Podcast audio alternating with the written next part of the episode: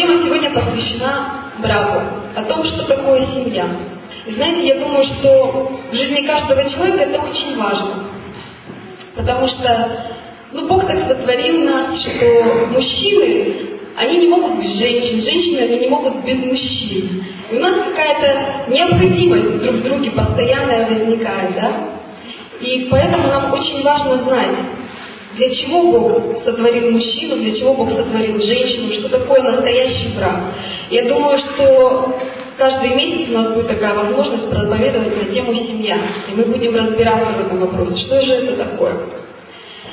И вот первый вопрос, наверное, все-таки, так что же такое брак? Если мы посмотрим на большую часть этого мира, да, или зададим такой вопрос обществу, то часто люди могут ответить нам, что такое брак. Брак это когда мужчина и женщина приходят в ЗАГС, заключают договор в этом ЗАГСе, и они считаются мужем и женой, да? Или если им что-то не нравится, с прошествием какого-то времени, они опять же приходят в ЗАГС и расторгают договор. И это называется разводом, да? Но на самом деле очень важно, что же такое брак с библейской точки зрения, что такое супружество. Я думаю, что очень важно нам, как христианам, как церкви, знать об этих вещах. Я бы хотела, чтобы мы открыли первое место Писания, это Евангелие от Матфея, 19 глава.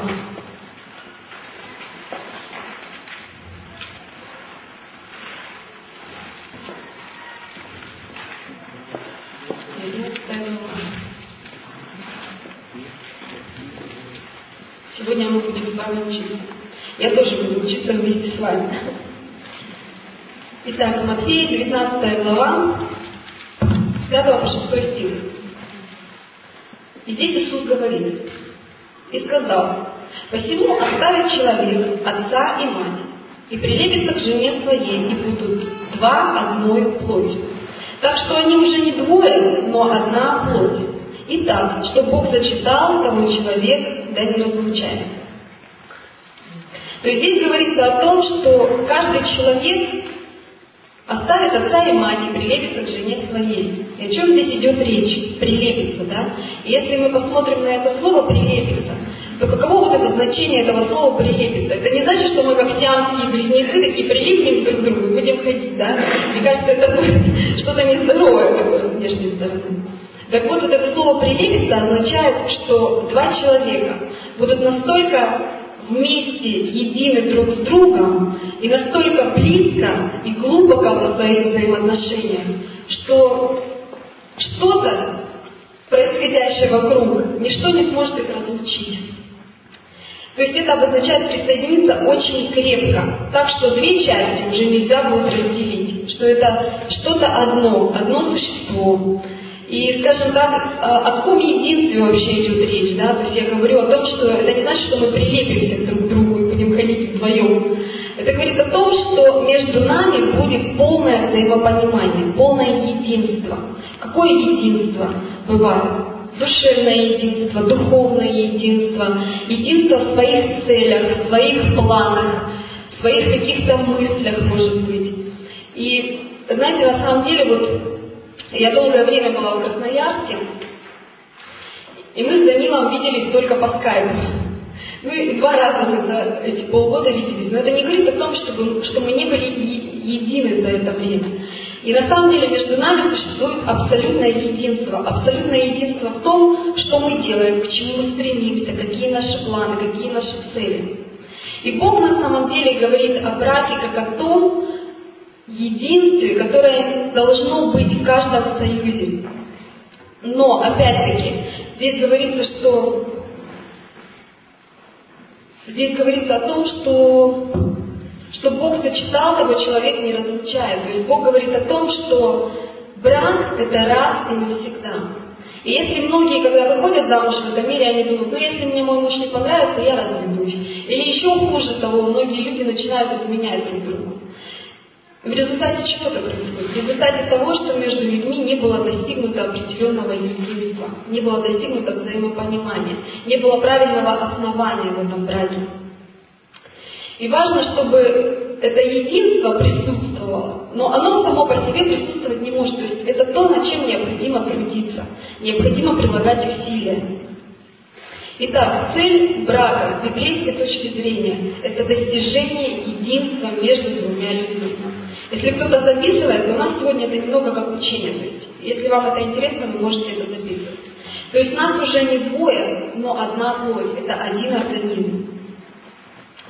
И смысл этого брака – единство. И единство, которое угодно Богу. И у Бога есть благодать на это. Потому что Бог является автором этого брака, и у Бога есть божественное благословение быть единым целым. Независимо от того, как мы вступали в брак, как вы выходили замуж, как вы женились, по любви это было, по расчету или еще по каким-то особым причинам. Но Бог благословил этот брак. У него есть благодать на то, чтобы в этом браке между мужем и женой было полное единство. И если мы будем читать Ветхий Завет, то мы увидим то, что Бог творил эту землю, творил это мироздание, и во всем была его полнота и его совершенство. Я бы хотела, чтобы мы сейчас посмотрели на сотворение мужчины, то, каким Бог сотворил Адама. И мы знаем, что прежде чем Бог сотворил его, Он сотворил Адама. И каким Он сотворил Адама? И Слово говорит о том, что Бог сотворил Адама по образу и подобию Божьему. И если мы посмотрим на Бога, то мы знаем, что Бог в своей полноте абсолютно совершенен. И Бог является всей полнотой. В нем есть все, все необходимое для нас. И когда Бог сотворил Адама, Он сказал, что это будет человек, созданный по образу и подобию Божьему, в той полноте, в которой есть Бог. То есть Бог сотворил Адама как самого себя. То есть Адам был как Бог. И как мы знаем, имя Адам в переводе обозначает человек, сделанный из глины. То есть земной человек, который был создан по образу и подобию Божьему, и в нем была вся полнота и совершенство Бога. О какой же полноте и совершенстве идет речь? Если мы посмотрим на Писание, да, то мы не можем сказать о том, кто Бог. Мы не можем сказать, мужчина только, Бог, имеет мужские какие-то качества, или все-таки женщина Господь, какие-то женские качества имеет, да? Мы не можем сказать, что Бог как мужчина или Бог как женщина. В нем содержится вся полнота мужских и женских качеств. Если мы посмотрим на Отца, то часто, когда Бог в Библии описывает или рисует себя, то Он описывает себя какими-то мужскими качествами. Он является защитником, он является обеспечителем, он является даятелем, Бог Отец. Но Бог Отец – это лишь одна часть Троицы. И все мы знаем, что Бог – это Троица, Он триедин. И в Боге присутствует Отец, Сын и Дух Святой. И если мы посмотрим на Духа Святого, то мы увидим, что Дух Святой – это тот, кто помощник. Дух Святой – это тот, кто утешитель. Дух Святой – это тот, кого легко огорчить, ранить или обидеть. И то есть в Духе Святом есть такие качества, которые больше присущи для матери, правда же? То есть в Боге присутствует вся полнота, как мужского, так и женского. Он одновременно может быть как отец, он одновременно может быть как тот, который утешит, как тот, который поможет. И если мы говорим об Адаме, то он был сотворен как совершенная полнота. Бог сотворил его по образу и подобию Божьему. То есть до того, как Бог вынул из Адама ребро и сотворил женщину, Адам был в полноте. В нем присутствовала вся полнота и слава Божья. И помните эту историю, да, что когда Бог вынул ребро из Адама, то он усыпил его. И если посмотреть на перевод, Ветхий Завет был написан на иврите, на древнееврейском языке. Если мы посмотрим на то слово, которое употребляется, переведено здесь, э, в нашей Библии, как слово «ребро», то это слово можно перевести так же, как «грань» некую грань. То есть, когда Бог усыпил Адама, Он вынул из него некую грань, некую часть, из которой Он позже сотворил женщину. И почему? Что произошло, когда Адам открыл глаза? Открыл глаза Адам, и когда он посмотрел на женщину, которая стояла рядом с ним, он сказал, это знаменитые слова, да, это в Бытие, вторая глава, 23-24 стих. И он сказал, вот эта кость от костей моих, и плоть от плоти моей, она будет называться женою, ибо взята от мужа. То есть, когда Адам открыл глаза, и он увидел, что рядом с ним стоит то, что является частью его. И то, что было в нем и находилось с ним одним единым целым, сейчас рядом с ним стоит как отдельное существо, как отдельный человек. То есть Бог избрал из Адама определенную грань, определенную часть, определенную сущность, из которой он сотворит женщину. То есть, соответственно, какой вывод из этого можно сделать? Я думаю, что из этого можно сделать такой вывод, что мужчина плюс женщина, соединенные в брачном союзе, это и есть полноценный человек. То есть полноценный человек – это мужчина плюс женщина, соединенные в брачном союзе. Итак, брак – это то, что придумал Бог. Брак – это то, что избрал Господь. И у Бога был совершенный план на то, чтобы мужчина и женщина были абсолютно счастливы в этом браке. И именно вот по этой причине, что Бог сотворил женщину из ребра Адама, именно по этой причине мы сегодня не можем существовать по отдельности. И когда мы с мужем разговаривали об этом, и он говорит, я понял, так вот почему я не могу долго существовать без тебя. На самом деле, мужчины не могут быть без женщин. И я сейчас не говорю о том, что вот это плохо теперь быть не замужем или не женатым, да? На самом деле я имею в виду в общем, в целостности в этом мире. А, невозможно было бы, то есть мироздание пришло бы крах, если бы здесь были бы одни мужчины. Я не знаю, мне кажется, бы война какая-то постоянная была. Они бы не смогли жить без женщин. И опять же, это был бы абсолютный крах, если бы были только женщины не было мужчин.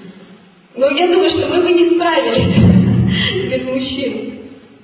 И знаете, уникально то также, что на Земле примерно одинаковое количество как мужчин, так и женщин. То есть не рождаются одни только девочки, или не рождаются одни только мальчики. Согласитесь, это как-то каким-то образом все-таки подтверждает вот эту теорию. Потому что действительно уникальным образом, неизведанным образом, науке это неизвестно. Почему рождаются и мальчики, и девочки. Но Бог так сделал. И поэтому полнота человека – это человек, похожий на Бога. Это мужчина и женщина вместе. Человек, который в полной мере отображает славу Бога. И в чем же причина? Для чего же Бог сотворил эту женщину? Зачем же ему нужно было сначала забрать это ребро, вытащить из Адама вот эту сущность, вот эту грань, сотворить женщину, а потом сказать, что будьте вместе, как одна плоть.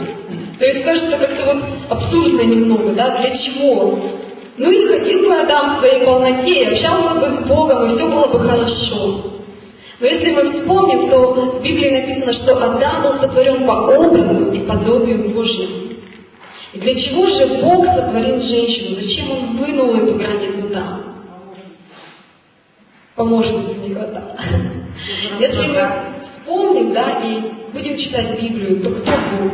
Кем является Бог? Что Библия говорит? Кто такой Бог? Бог кто?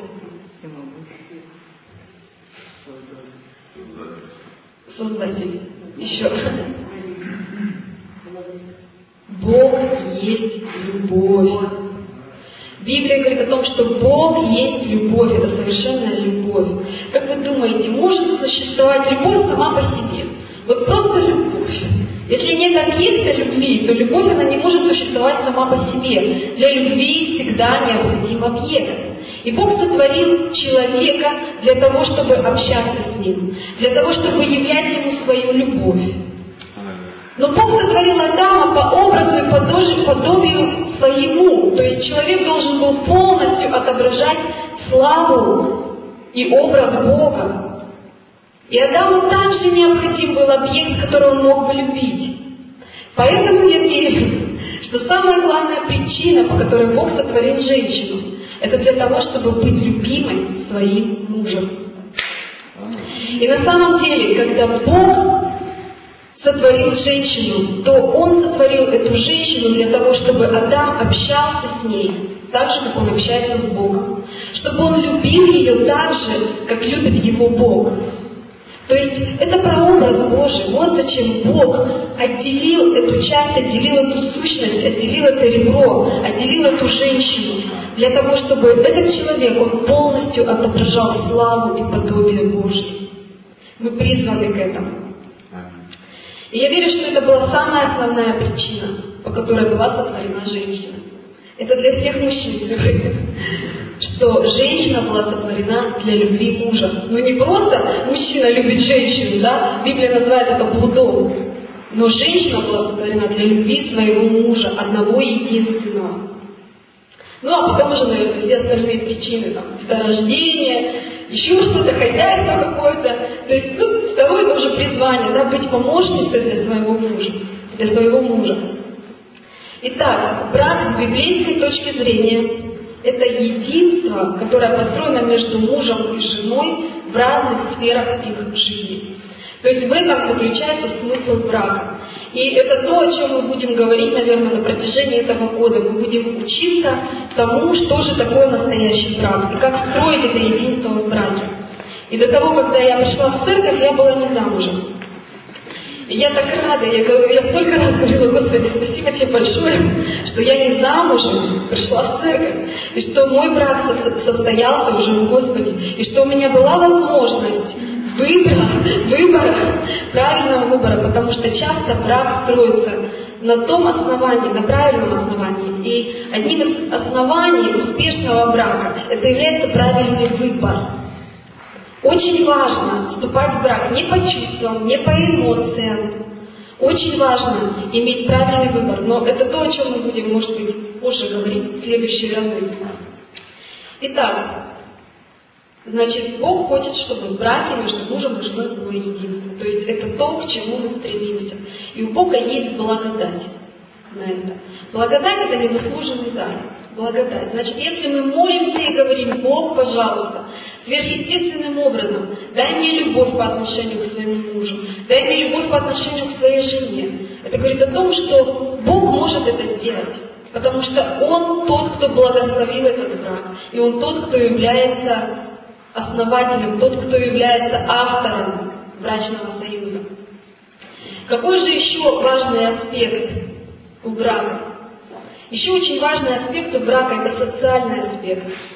Если мы посмотрим, то я думаю, что большинство этого мира, они знают какие-то принципы, какие-то ограничения. Но где-то это уже так глубоко спрятано, что с каждым годом наша мораль, она становится все ниже и ниже. И если раньше женщина, которая жила с мужчиной, не расписанной, так называемым гражданским браком, да, я называю это узаконенным блудом, не расписанной, то это считалось таким позором, это было грехом. Более того, было позором вступать в брак для женщины, при этом не сохранив своей чистоты. Сегодня это считается нормой. Если мы посмотрим, то с 14, с 15 лет, даже раньше, я тут смотрела передачу, которая называлась «Молодые мамы». И там в 12 лет, самый ранний такой возраст, когда девушка уже держала на руках ребенка. То есть вы можете себе представить, что 12-летний ребенок может дать своему ребенку, который родился. То есть насколько сегодня мораль общества, она вообще упала, насколько моральные ценности общества этого сегодня деградированы. И мы как церковь сегодня мы призваны к тому, чтобы нести мораль и правильное основание в это общество. И это общество, оно может быть целостным и морально здравым и нравственным только если оно будет основано из крепких и правильных семей. Если здесь не будет правильных и крепких семей в этом мире, то этот мир деградирует. Что происходит сегодня? Сегодня происходят аборты. Многие думают, что аборт это так легко, просто удалить и все. На самом деле, когда происходит аборт, то это происходит прерывание жизни. И были такие съемки интересные, когда скрытой камерой просто девушка-журналистка, она пришла, позвонила в платную клинику, у нее был уже большой срок, она позвонила и говорит, знаете, у меня вот большой срок такой, но вот я не хочу иметь этого ребенка, мне нужно сделать аборт. И говорят, ну вы понимаете, что по законодательству это уже считается убийством, то есть на этом сроке уже никто не делает аборт. Но когда она пришла к врачу, ей сказали, ну хорошо, за деньги мы, конечно, все сделаем. И когда она стала задавать вопросы, скажите, а вот мой ребенок будет чувствовать, больно ему или нет? И тогда врач, вот врач, знаете, она делает этот грех, но при этом она сказала этой девушке, а ты как думаешь, если разорвать тебя на четыре части, ты будешь чувствовать при этом боль или нет? Аборт это самый большой грех. Аборт это убийство, потому что Бог дал жизнь этому ребенку. И этот ребенок, который находится в утробе матери, он чувствует. Он все чувствует, когда его не хотят. Он чувствует, когда его пытаются удалить оттуда. И знаете, сегодня, сегодня в Америке закрылись многие абортальные клиники. По какой причине? По той причине, что сегодня мы уже можем посмотреть видеокамеры, что же происходит внутри женщины во время аборта. И вы знаете, удивительно, что там был такой маленький совсем срок, но вот этот эмбрион, который находился внутри, он убегал, он убегал от этого инструмента, он как бы физически чувствовал, что его хотят убить. Это то, насколько общество сегодня упало. Почему сегодня происходит аборт? По какой причине? По той причине, что происходит блуд, по той причине, что нет морали о том, как строить свои взаимоотношения, что необходим священный союз, необходим брак. И наша задача с вами о том, чтобы мы, чтобы мы строили крепкие семьи, чтобы мы воспитывали своих детей в правильном учении. Тогда мы сможем повлиять на этот мир. Еще раз повторю, почему Бог дает такие, такие какие-то ограничения и рамки? Молодые люди говорят, а почему я не могу себе позволить? Я так хочу. Но Бог предназначил мужчину и женщину и близость только в браке. Почему? Для того, чтобы мы не ранили друг друга. Это как своего рода инструкция, скажем так. Вот Библия – это инструкция к нашей жизни. Хочешь быть счастливым – иди путем Божьим. Не хочешь быть счастливым – не иди путем Божьим, и ты будешь несчастным. Именно по этой причине Бог дает эти уставы и ограничения, для того, чтобы человек был счастливым. Для того, чтобы дети, они не рождались без отцов и без матерей для того, чтобы они не страдали потом от одиночества и какого-то внутреннего комплекса, что я какой-то не такой. От чего происходит сегодня разрушение в тех же семьях? Почему папы сегодня не, не влияют на воспитание своих детей? Почему они сегодня не выполняют свою социальную роль? Потому что в свое время их папа не научил их, как любить своих детей, как выражать эмоциональную любовь, как выражать чувства я не знаю, заботиться о ребенке. Не просто своим присутствием и говорить, что такое хорошо, что такое плохо. Вот это не трогай, вот это не лезь, вот это нельзя. А почему нельзя? Почему бы не сесть, не поиграть с ребенком, не поговорить с ребенком? Что будет, если этот ребенок вырастет без такого отца, который будет выполнять свою роль в семье? Я думаю, что этот ребенок отнюдь не вырастет каким-то здоровым. И знаете, я слышала такую историю, рассказывала одна девушка. И она говорит, знаете, почему я стала наркоманкой? Знаете, почему я стала употреблять наркотики? Потому что в моей жизни папа и мама, они очень много работали. Они зарабатывали деньги. Я ни в чем не нуждалась. Мне покупали какую-то одежду, еще что-то. Но у нас не было душевных отношений с родителями. Мне так хотелось прийти домой, чтобы моя мама, она обняла меня, приласкала меня, сказала, насколько я важна для нее. Но этого не происходило. Почему? Потому что ее родители, они были без отца и без матери. Ее родители, они были оба из детских домов. И они сами не знали, их нельзя винить в том, что они плохие родители. Но так произошло, потому что они сами были из детского дома, они не знали, как любить, они не знали, как заботиться. И в результате этого эта девочка, она осталась без эмоционального, без душевного тепла. И ей, может быть, важно было не столько деньги и подарки, и говорить, ты знаешь, вот это плохо, учить хорошо, еще что-то, сколько для нее важно было осознавать, кем она для своих родителей является. Поэтому для нас сегодня христианские браки, они играют важную социальную роль в этом обществе.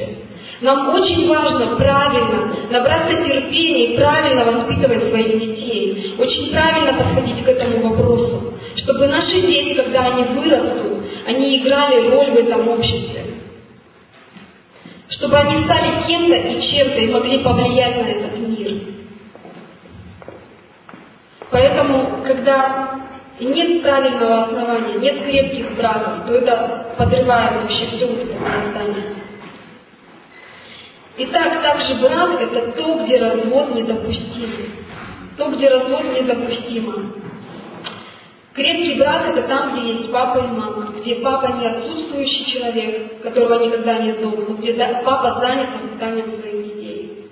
Вот это моральное основание семьи, в которой могут вырасти здоровые, нормальные дети. А, давайте еще откроем еще одно местописание. Это Матфея, пятая глава. Матфея, пятая глава.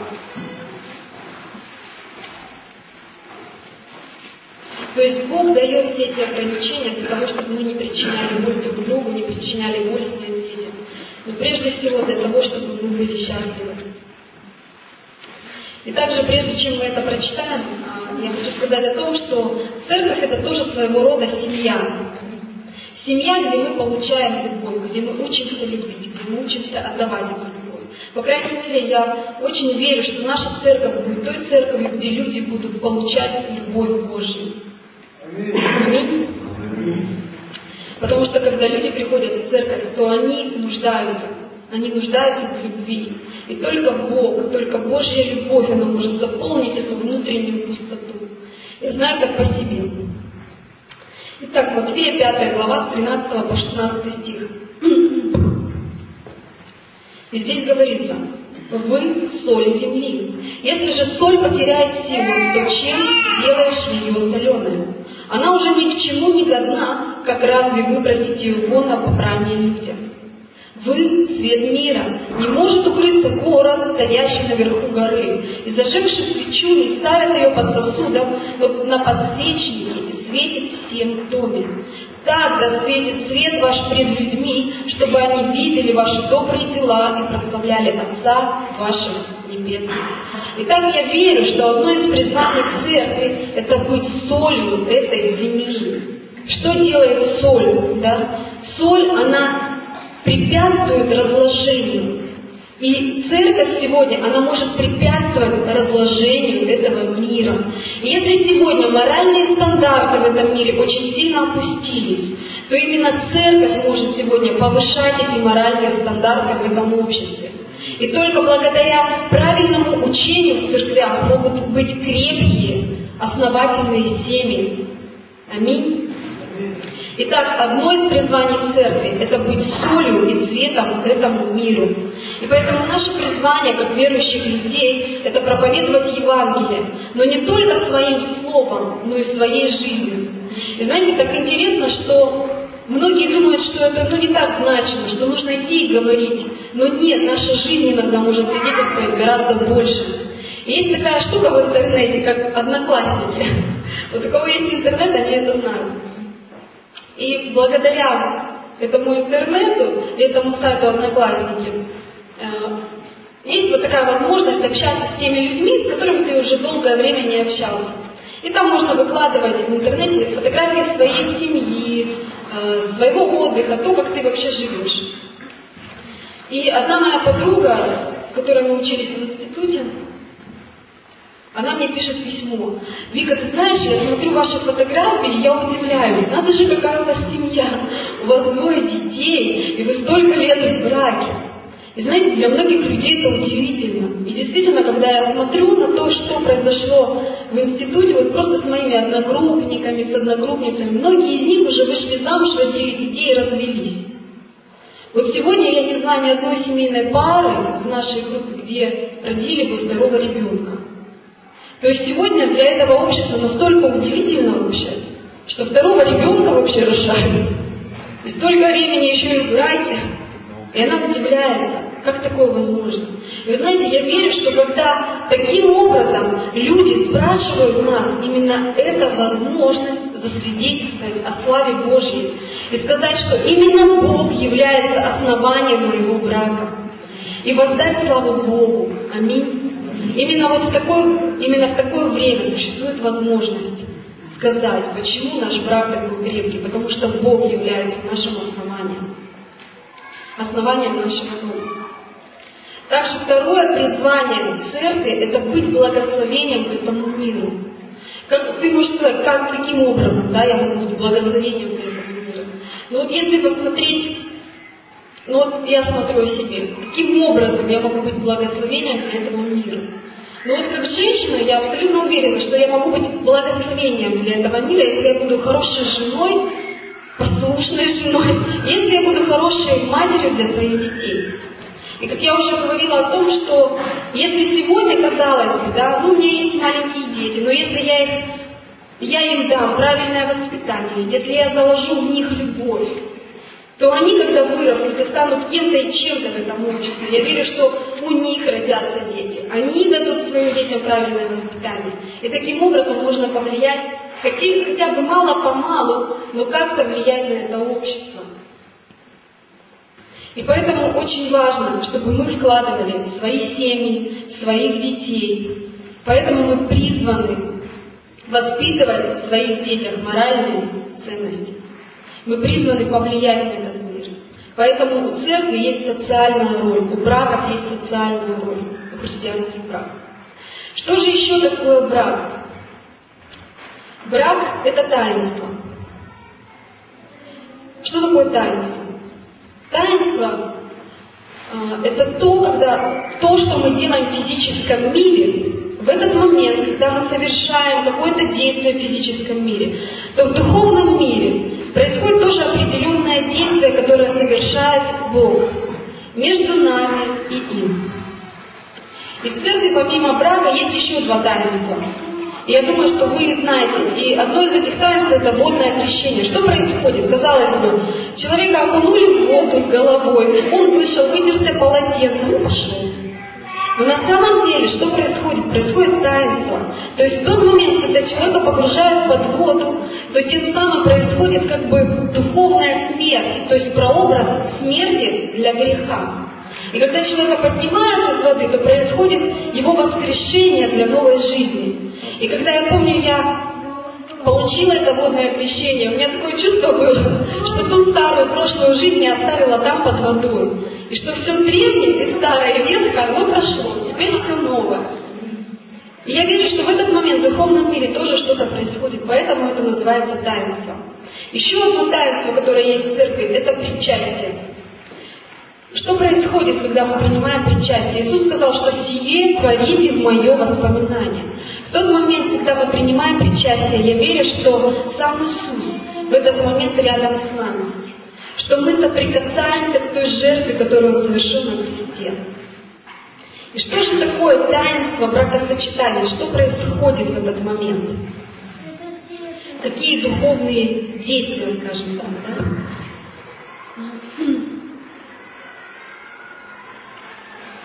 Давайте откроем Ефесянам, 5 глава, с 31 по 32 стих.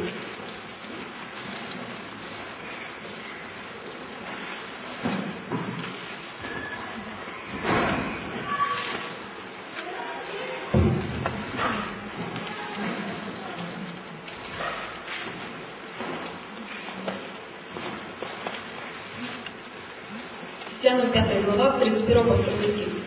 И здесь говорится, «Посему оставит человек отца своего и мать, и прилепится к жене своей, и будет двое одна плоть. Тайна сия велика, я говорю по отношению к Христу и к церкви. Так каждый из вас залюбит свою жену, как самого себя, а жена да мужа. И что же это за тайна такая, о которой говорит Павел? Тайна сия велика, я говорю по отношению к Христу и к церкви. Что же это за тайна такая? И, во-первых, это значит, что брак призван быть отображением взаимоотношений Христа и Церкви, взаимоотношений Бога и человека. И второе, это то, что в Матфея 19 главе, в 6 стихе мы уже читали, о том, что Бог сочетал того человек, да, не разлучает. Что в этот момент происходит на небесах какое-то необратимое действие, которое уже невозможно повернуть назад. Если человек вышел замуж или женился пред Господом и пред людьми, то в этот момент, это называется священным союзом, и в этот момент на небесах что-то произошло. Что-то, что уже нельзя вернуть обратно. То есть небо это уже не заберешь. Все, духовный акт этот произошел. И это уже необратимо. Знаете, э, Но все-таки почему-то люди разводятся, да? производят разводы. И что это подтверждает? еще раз только подтверждает нашу человеческую несостоятельность. Но почему, опять же, это называется таинством? Потому что в этот момент происходит какое-то духовное действие. И что-то происходит с людьми. Какие, что, э, когда происходит вот это таинство в церкви, это значит, что человек уже никогда не будет таким, как прежде. Что-то происходит в этот момент. И никогда, ни при каких условиях Бог не благословлял развод. И Библия говорит, что Иисус говорил, что не, да не будет этого, что Бог сочетал того человека, да не разлучает. Что Бог никаких, вот нет таких ситуаций, в которых бы Бог сказал, я благословляю вас, вы можете развестись. Нет. Раз и навсегда нет. Это является волей Божьей. Развод нет. Но, когда происходит, когда происходит развод, да, что же происходит в духовном мире? То есть в браке есть вот этот духовный аспект, который уже никаким образом нельзя изменить.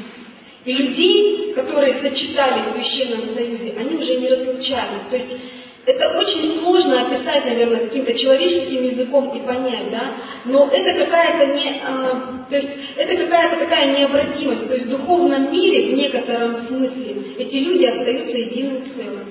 И именно по этой причине часто после развода возникают проблемы, которые возникают. Часто люди ходят и долгое время они еще не могут освободиться от тех чувств, от тех эмоций, потому что они были как одно целое. И вот представьте, как лист бумаги разорвать напополам. То есть человек уже не будет ощущать себя каким-то целостным. Поэтому после развода возникают определенные проблемы. Поэтому брак – это таинство, которое меняет жизненную ситуацию человека духовно раз и навсегда. И если человек, вступая в брак, не подготавливает свою эмоциональную, свою душевную сферу, то это может привести к определенным проблемам. Почему такие сложности, да, казалось бы? Вообще зачем тогда в брак вступать, если все так сложно? Вот именно поэтому и нужно в брак вступать очень осознанно, потому что брак не для детей. Брак не для того, чтобы узаконить какие-то физические отношения. Брак это что-то серьезное. И основанием брака является любовь. Также, чем еще является брак? Брак – это завет. Но прежде чем мы откроем одно из мест Писания, я бы хотела открыть еще одно место Писания, вы можете мне открывать. Это Евреям 13 глава.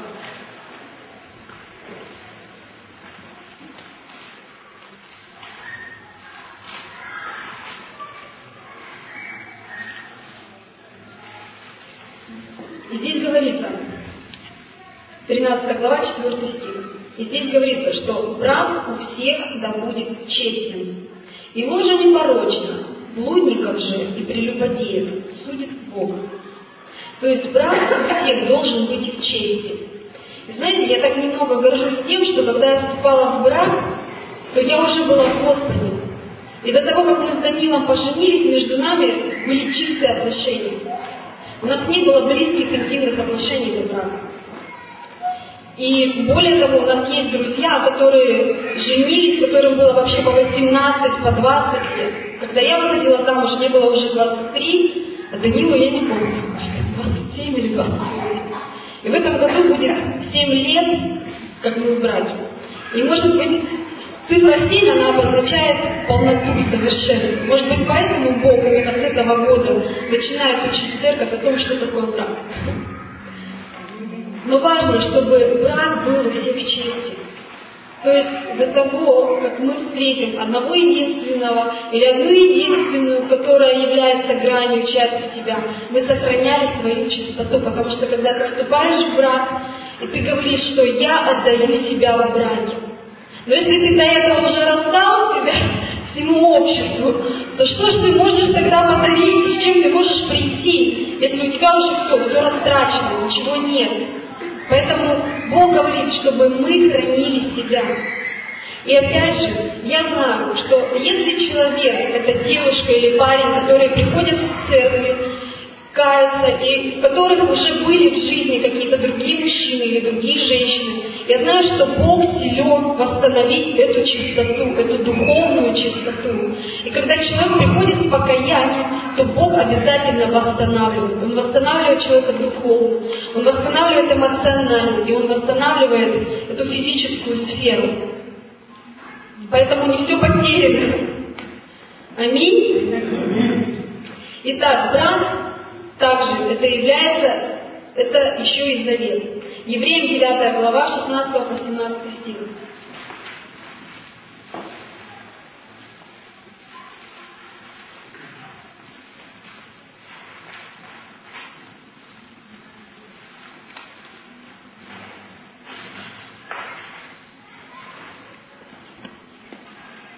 Шестнадцатого по семнадцатый стих. И знаете, здесь употреблено слово «завещание», но если мы заменим это слово «завещание» словом «завет», то это не потеряет того смысла, потому что если переводить это греческое слово, оно может быть переведено как «завещание» и также переведено как «завет», то есть один смысл. Поэтому я прочитаю здесь вместо слова «завещание» слово «завет». Ибо где завет, там необходимо, чтобы последовала смерть завещателя. Потому что завещание действительно после умерших оно не имеет силы, когда завещатель жив. Почему Первый Завет был утвержден не без крови? То есть здесь говорится о том, чтобы завет был действенным, необходима смерть завещателя. Другими словами, брак – это завет. Брак – это смерть для самого себя, для своего «я». Когда ты вступаешь в брак, ты вступаешь в завет. И ты говоришь, я умираю для своего «я». Как бы тебе это ни было грустно, скажем так, но когда ты вступаешь в брак, то это так и никак иначе. Это значит, что желание другого человека выше твоих желаний. Это значит, что его нужды выше твоих нужд. Ребята, это то, что Бог, то, как Бог учит нас. Он говорит, что такое завет. И раньше завет заключали на крови резали руки, и это скрепляло этот завет. И брак это такой же завет на крови. И очень важно, то есть этот завет, он не будет являться заветом, если завещатель при этом не умрет. Но это не значит, что нам нужно умереть какой-то физической смертью. Но это значит, что нам нужно умереть для своего «я», для самого себя внутри, духовно. Аминь? Или не аминь? Аминь. Итак, брак – это отдача самого себя в этом завете. И когда мы молились и заключали завет, у нас очень красивое такое благосочетание было. И у нас был такой красивый алтарь, который был а, украшен цветами, там были красивые картины с цветами. И мы очень красиво всегда в церкви в Красноярске делаем обряд венчания. Это особенная, торжественная какая-то обстановка, атмосфера. Мне это очень нравится. Поэтому, если кто-то будет выходить замуж в нашей церкви, приглашайте меня. Я постараюсь, чтобы это было действительно красиво. И пастор говорил слова, и это были слова завета, которые мы говорили по отношению друг к другу. Знаете, иногда происходит время, происходят какие-то ситуации, мы уже забываем о том, что мы говорили этот завет. И поэтому очень важно, вот даже то, что мы проповедуем сейчас, для меня это воспоминание, обновление еще раз, каким должен быть брак, какова моя роль и функция как жены, какова роль и функция моего мужа. Как вы видите, он бывает такой, как лев из Галины Людина. И нам не всегда в наших отношениях бывает легко. И если люди являются верующими, или тем более это пастора церкви, это не значит, что они такие всегда милые и прекрасные. Я думаю, Руслан живет сейчас с нами и думает, Господи, это знаете, как в анекдоте. Сейчас вам анекдот расскажу. Один мужчина приходит к другому мужчине и говорит, слушай, говорит, вот как ты думаешь, вступать мне в брак или нет? Тот говорит, да, конечно, вступай. Когда ты будешь умирать, тебе иначе никому будет даже стакана воды-то принести. Тот говорит, да, ну ладно, хорошо. И он, значит, женился. Меркантильный такой интерес был, да. И он женился. И вот, значит, лежит он на, на этом а, смертном одре и умирает. Умирает и плачет. И подходит к нему жена и говорит, дорогой, почему ты плачешь? Что происходит? Он говорит, знаешь, а пить-то не хочется. То есть это говорит о том, что человек не построил единство за все эти годы, прожив со своей женой. Он не построил не единство, он не построил не близости. А это самое главное, к чему мы должны стремиться. То есть основанием нашего брака будет тогда, когда мы будем стремиться к единству. К единству в духе, к единству в душе, в своих целях, в своих планах, в своих каких-то намерениях. Но без этого стремления успешного брака не получится. И Бог может, и Бог может дать благодать на это. Если мы молимся и просим о единстве браке, о благословении, о любви, о чувствах, о эмоциях, Бог способен это дать. Поэтому нет развода никогда. Также, еще раз скажу, да, когда мы заключаем завет, то мы умираем для себя. И во время бракосочетания мы читаем эти слова завета. И мы говорим, что я отдаю себя тебе в браке, что ты являешься моей главой, когда это говорят женщины.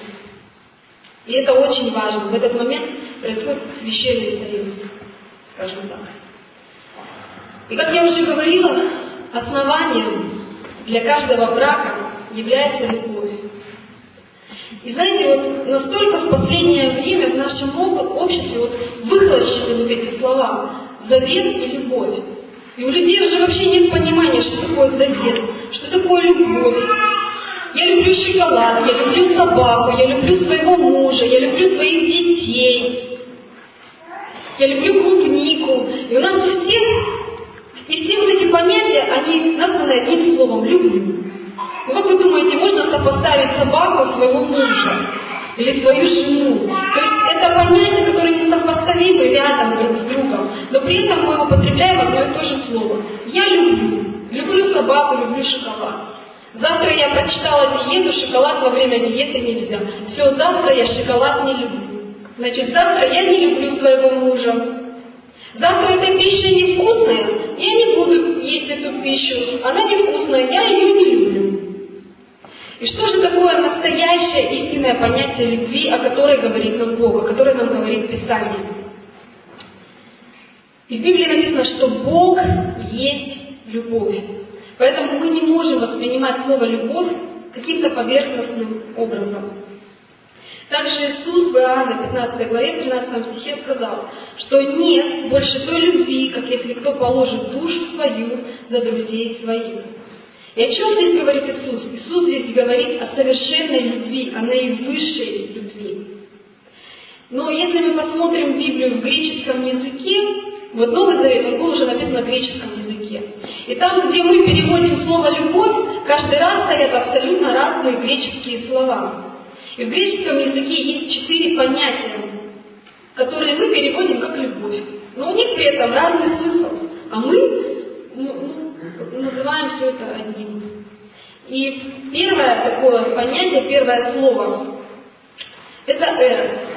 И многие часто говорят, что эрос это вот как сексуальная какая-то любовь. Но на самом деле эрос это любовь к физическому удовольствию. То бишь, можно сказать, я люблю пиццу, например. И можно употребить вот это слово эрос. Я люблю пиццу. То есть эрос это любовь к какому-то удовольствию, физическому удовольствию. Второе понятие, второе слово, это слово греческое «сторга». И оно обозначает родственную любовь, кровную любовь.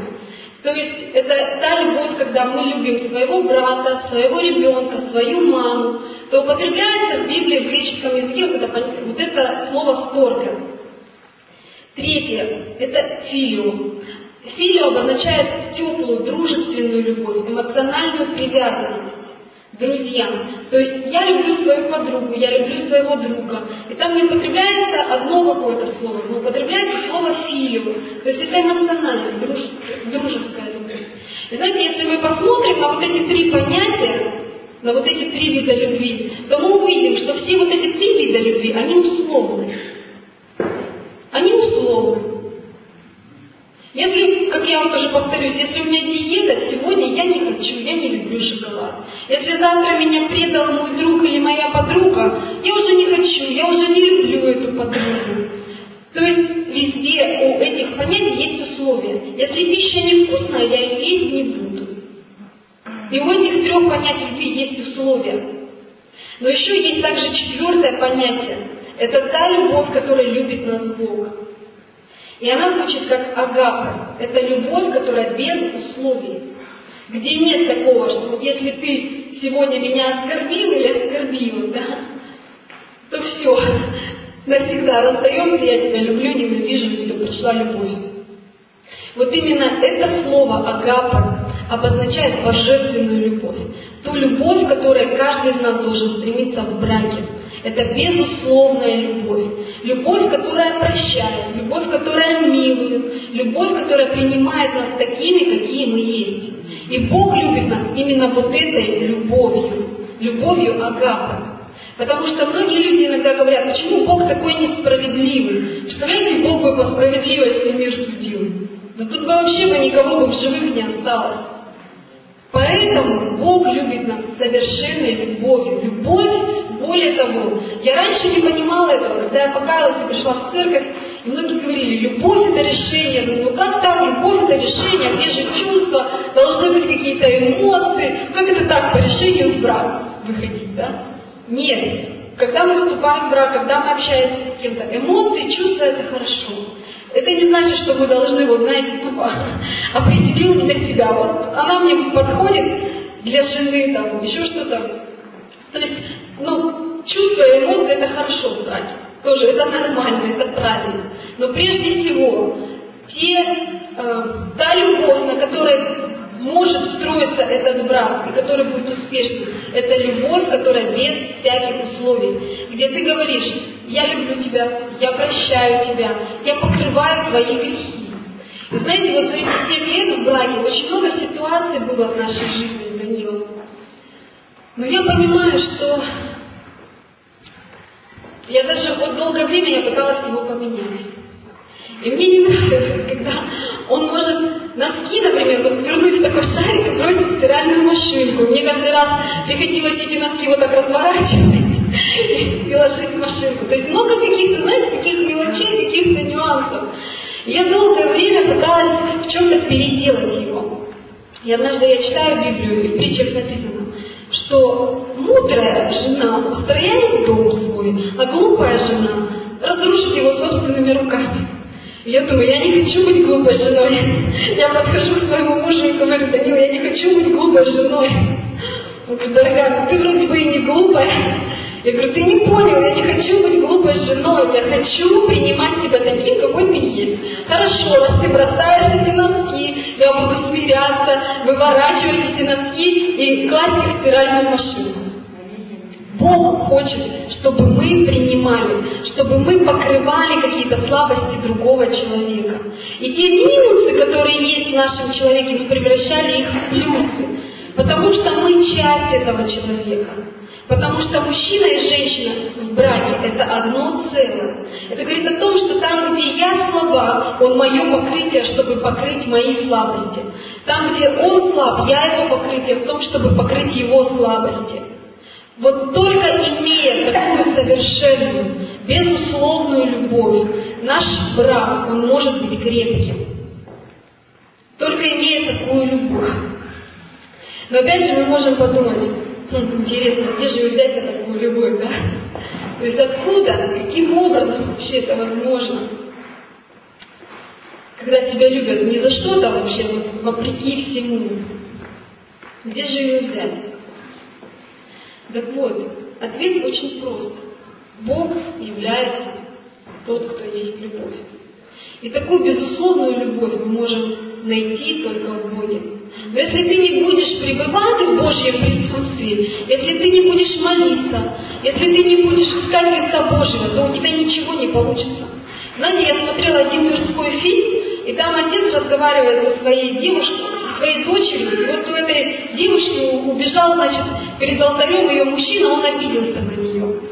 И он подошел ей и сказал, скажи, какую семейную жизнь ты хочешь? Вот какую семейную жизнь ты хочешь, такую ты и получишь. Если ты хочешь иметь несчастливый брак, то тогда что бы ни происходило в твоей жизни, просто поступай по своим эмоциям, по своей гордости, по своим амбициям, и ты получишь несчастливый брак. Но если ты хочешь счастливый брак, то тогда тебе просто придется каждый раз думать об этом, какой я хочу брак, счастливый или несчастливый. Я хочу счастливый брак. Тогда сейчас я наступлю себе где-то там на свое эго и через силу, даже если меня обидели, я подойду и скажу что-то приятное. И в браке бывает очень много разных ситуаций. И также люди приходят в церковь, и они изголодались по вот этой безусловной любви, где Бог их принимает, несмотря на их грехи, несмотря на их поступки, где Он говорит, ты мой сын, ты моя дочь, ты особенный для меня, и я люблю тебя, и я не вижу, если ты принимаешь Иисуса Христа, я не вижу твоих грехов. Ты для меня святой, ты для меня драгоценный, ты для меня особенный. Поэтому эту любовь способен дать Бог. То есть ключ такой безусловной любви, он закрыт в Боге. Знаете, иногда многие спрашивают, почему так серьезно вообще в церкви не разрешают сразу пожениться? То есть есть определенный период, период помолвки.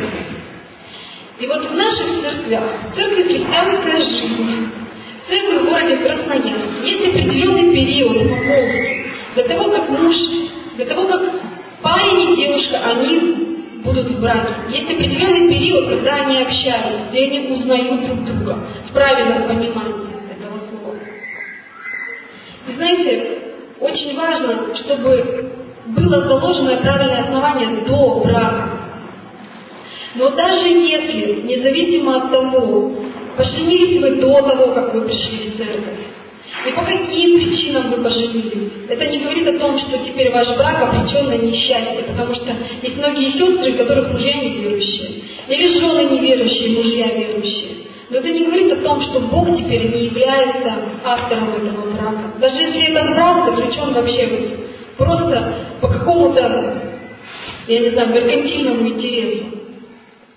Бог силен дать чувства, Бог силен дать эмоции. И более того, когда мы познакомились с моим мужем, мы друг другу не нравились абсолютно.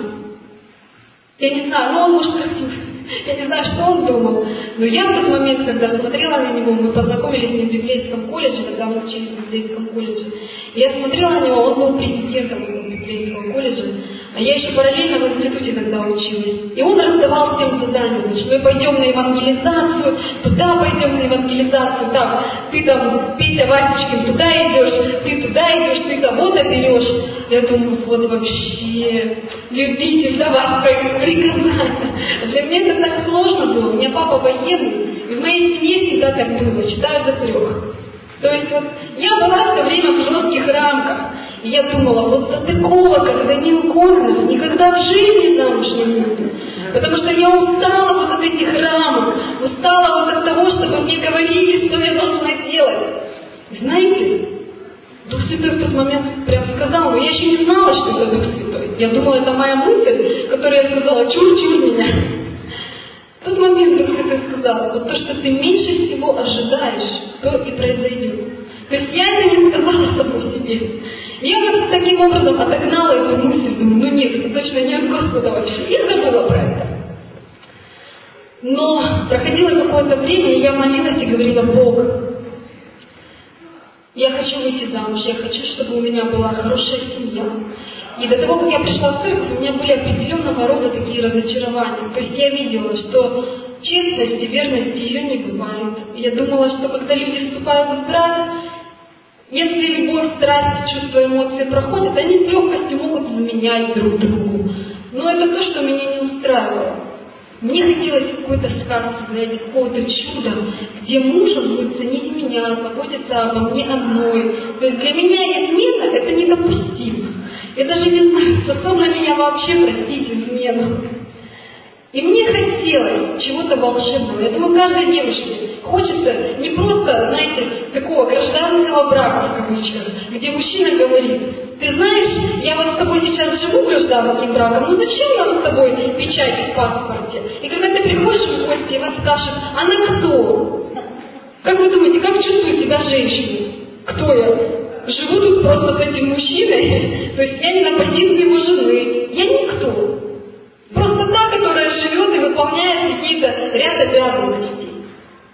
Но я не думаю, что каждая женщина, чтобы к ней обращались как, как к никто. Ты никто. Просто выполняешь какие-то мои физические потребности, скажем так.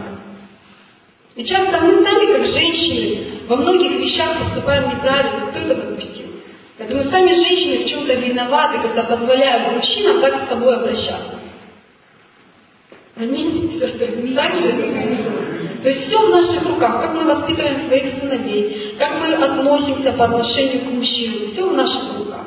От нас зависят многие вещи, поэтому нечего плакать, вот мужики такие. Не мужики такие, сами в чем-то таких их делали. Мужчины, наверное, рады Но на самом деле очень важно, чтобы в наших взаимоотношениях была чистота и была святость. И когда был такой момент, когда я говорила о том, что я хочу иметь хорошую семью. Но в какой-то момент это стало таким желанием, что Бог мне просто сказал, а ты чего на самом деле это хочешь? Может быть, у тебя какие-то неправильные мотивы вообще в хождении с Богом. И я поняла, что да, на самом деле, Господь, я тебя прежде всего люблю. То есть, прежде всего, Бог должен быть для меня на первом месте. И потом, спустя какое-то время, когда я осознала, что это желание не должно быть идолом, спустя какое-то время я уже просто не молилась об этом. Я не думала об этом. Я просто общалась с Богом, мне было прекрасно взаимоотношение с Ним. И в какой-то момент, где-то спустя три месяца после того, как я отреклась от этого, сказала, Бог, если ты не хочешь, ничего не будет, ты самое главное. Где-то спустя три месяца у меня появилось такое внутреннее желание, что не желание, а ощущение, что скоро выйду замуж. И я делюсь со своей подругой, говорю, знаешь, у меня такое чувство, что скоро замуж выйду. Я говорю, интересно, а вот бы здорово узнать своего мужа, и у него было бы такое же чувство. И вот слышать бы об этом, я бы знала, что это мой будущий муж. И однажды, когда мы были в еврейском колледже, значит, был еще один, еще один брат, ну, с кем, с кем я общалась, значит, ну, просто. И наступил такой момент, Данил пригласил нас к себе в гости. Он жил рядом с колледжем, снимал там квартиру, он говорит, ребят, я борщ сварил, и хотите пообедать? А нам перед институтом надо было уже ну, что-то покушать. И когда мы пришли, и мы общаемся, и разговорили в таком ну, просто о братьях, о сестрах в церкви. И Данил говорит, знаете, не подумайте, что у меня что-то не так в моей голове. У меня такое ощущение, что моя жена где-то рядом, что чуть ли не в соседней комнате. Знаете, каково было мое изумление, у меня чуть ложка в этот суп не упала, я опять думаю, господи, ну только не это. Но так произошло, что спустя какое-то время мы стали общаться. Стали общаться, мы были на одной из евангелизаций, где я просто свидетельствовала, Данил увидел меня, скажем так, в моей всей красе, не какой-то внешней, но, внешней, но то, что было у меня внутри. И он стал мне периодически звонить, и когда я спрашивала Бога вообще, Господь, от тебя эти отношения, не от тебя, потому что у меня нет каких-то особых чувств, каких-то особых эмоций. И проходило какое-то время, и Бог мне свидетельствовал, Бог мне давал какие-то знамения. Может быть, будет время, в следующие разы я расскажу вам об этом. И спустя какое-то время стали приходить чувства, стали приходить эмоции. Но это не были такие чувства, которые били фонтаном, и я как лошадь, у которой закрыты шоры, несусь непонятно куда. То есть это было здравое э, общение, там, где все было взвешено. И потом Бог стал, и потом, когда мы уже стали общаться, я увидела, что да, действительно, Он соответствует мне, я соответствую Ему. И я увидела, что действительно мне становится интересно с этим человеком, что в нем есть что-то. И Бог стал давать чувства, Бог стал давать эмоции. Поэтому даже если когда-то в вашем браке уже нет чувств, нет каких-то особых эмоций, Бог может их дать. Просто важно молиться и желать этого. Аминь. Значит, Бог является основанием любви, безусловной любви, которая может дать крепкую семью. И вот у нас уже нет времени, поэтому давайте помолимся. Встанем сейчас, и мы помолимся о том, чтобы те, кто еще не замужем, те, кто еще будет только жениться, чтобы каждый из нас он понял, что такое брак, что это ответственность и что когда мы делаем правильный выбор, только человек, который верен и предан Богу, будет предан и верен себе. Именно поэтому существует время помолвки в взаимоотношениях. Потому что мы никогда не знаем, что будет дальше. Аминь. Аллилуйя, дорогой Господь. Отец, мы благодарим Тебя за то время, которое Ты даешь нам. Бог, мы благодарим Тебя за то, что Ты открываешь для нас Твои истины, что такое священный дар, что такое священный союз, что это завет, Господь, который построен, Господь, на Твоей крови, что Ты являешься автором, Бог. Во имя Иисуса Христа я прошу Тебя сейчас, я прошу Тебя сейчас, все то, о чем мы говорили, Дух Святой, Ты будешь открывать еще более глубже, чтобы мы учили от Духа Твоего, Господь. Отец, я прошу Тебя за семьи и за браки, где утеряно какое-то единство, Господь, где сегодня в отношениях есть определенные стены, Господь. Я прошу Тебя разрушить эти стены прямо сейчас. Бог во имя Иисуса Христа, скажи, что не все потеряно, Господь что Ты тот, кто может дать чувство, тот, кто может дать безусловную любовь для Тебя. Во имя Иисуса Христа. Я прошу Тебя, Господь, просто сотвори это в наших браках, в наших семьях. Дай нам мудрость в воспитании наших детей, Господь. Дай нам возможность проповедовать своими жизнями этому миру, Господь. Во имя Иисуса Христа. Я благословляю сейчас, Господь, каждого, кто находится в этом месте. Я верю, Господь, что это именно это время, Бог, когда Ты хочешь созидать крепкие семьи, Господь. Я верю, что это именно то время, Господь, когда Ты хочешь исцелять, Господь, исцелять семьи во имя Иисуса Христа. Бог, я верю, что это Твоя благодать на сегодняшнее время. И я прошу, пусть Твоя благодать, она врачует наши семьи, она исцеляет наши души и наши сердца, Господь.